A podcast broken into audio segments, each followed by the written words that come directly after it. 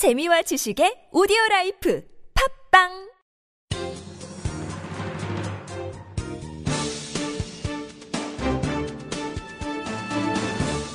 일간사설 6월 7일 일요일 경향신문 전우용 칼럼 메르스와 국가의 자격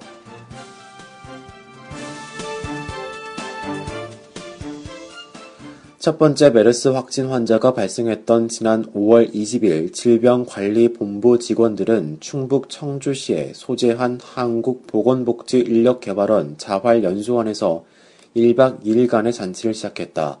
검역소 발전 방안에 관한 워크숍과 족구 경기, 우수 검역관에 대한 보건복지부 장관 표창 등으로 진행된 이 잔치가 공교롭게 이 날짜에 열린 것은 5월 20일이 제3회 검역의 날이었기 때문이다.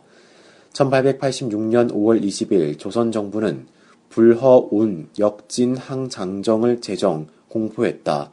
장정이란 지금의 법률에 해당하며 운역은 고열을 동반하는 모든 급성 전염병을 말한다. 현대 용어로 풀었으면 급성 전염병을 옮길 우려가 있는 선박의 내국 항구 진입을 불허하는 법률 정도가 된다. 2013년에 정부는 이 장정기 제정을 기념해 5월 21일 검역의 날로 정했다.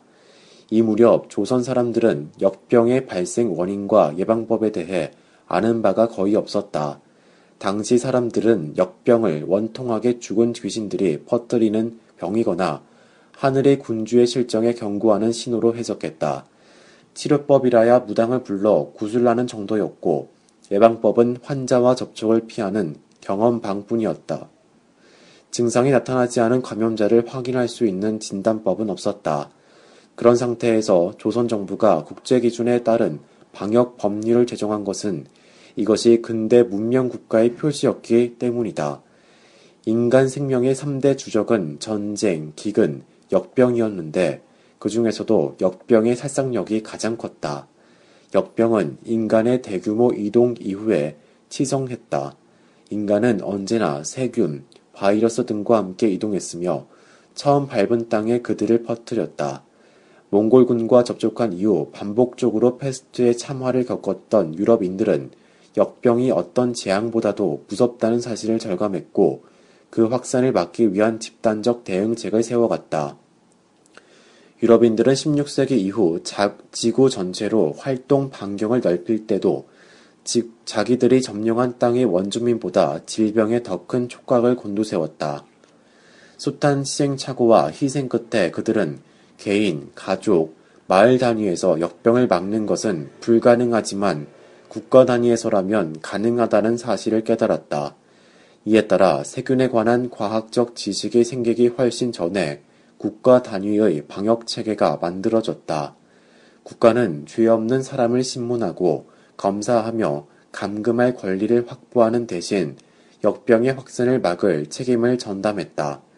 천부 인권을 신봉하는 사람들도 역병의 확산을 막기 위해 국가에 기꺼이 자기 권리를 양도했다. 1886년 온역 장정 이후 이 땅에서 방역을 명분 삼아 자행되었던 국가 권력의 인권 유리는 일일이 매거하기 어려울 정도다. 그런 과정을 겪으면서 한국은 위생국가로 발전하는 데 성공했다. 2003년 전 세계적으로 사스가 창궐했을 때에는 사스 예방 모범국으로 국제적 칭송을 받기까지 했다. 그런데 2015년 6월 메르스 방역 실패로 한국은 현대 문명국으로서의 자격을 의심받기에 이르렀다. 이 질병의 원산지인 중동 국가들 중에서도 우리나라보다 많은 환자가 나온 것은 사우디아라비아와 아랍에미리트 연합뿐이었다. 중동 국가를 제외하면 압도적 세계 1위다.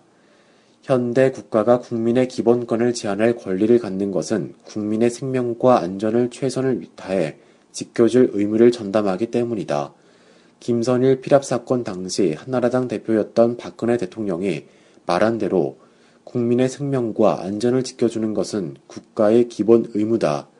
현재의 어처구니 없는 메르스 확산은 국가가 기본 의무를 제대로 이행하지 못했기 때문에 생겼다. 국가의 기본이 무너진 것이다. 게다가 이 붕괴는 현 정부가 늘 모든 문제적 현상의 원인으로 지목해왔던 과거로부터 이어온 적폐와는 전혀 무관하다. 과거 12년 전에 이 나라는 방역 모범국이었다.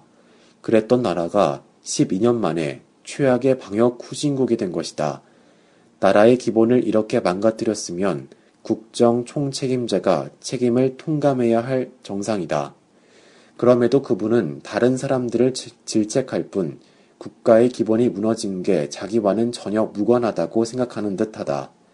이명박 정부는 국격이라는 신조어까지 만들어가며 국가의 품격을 높였다고 자화자찬했지만 지금은 냉정하게 국가의 자격에 대해 의문을 던질 때다.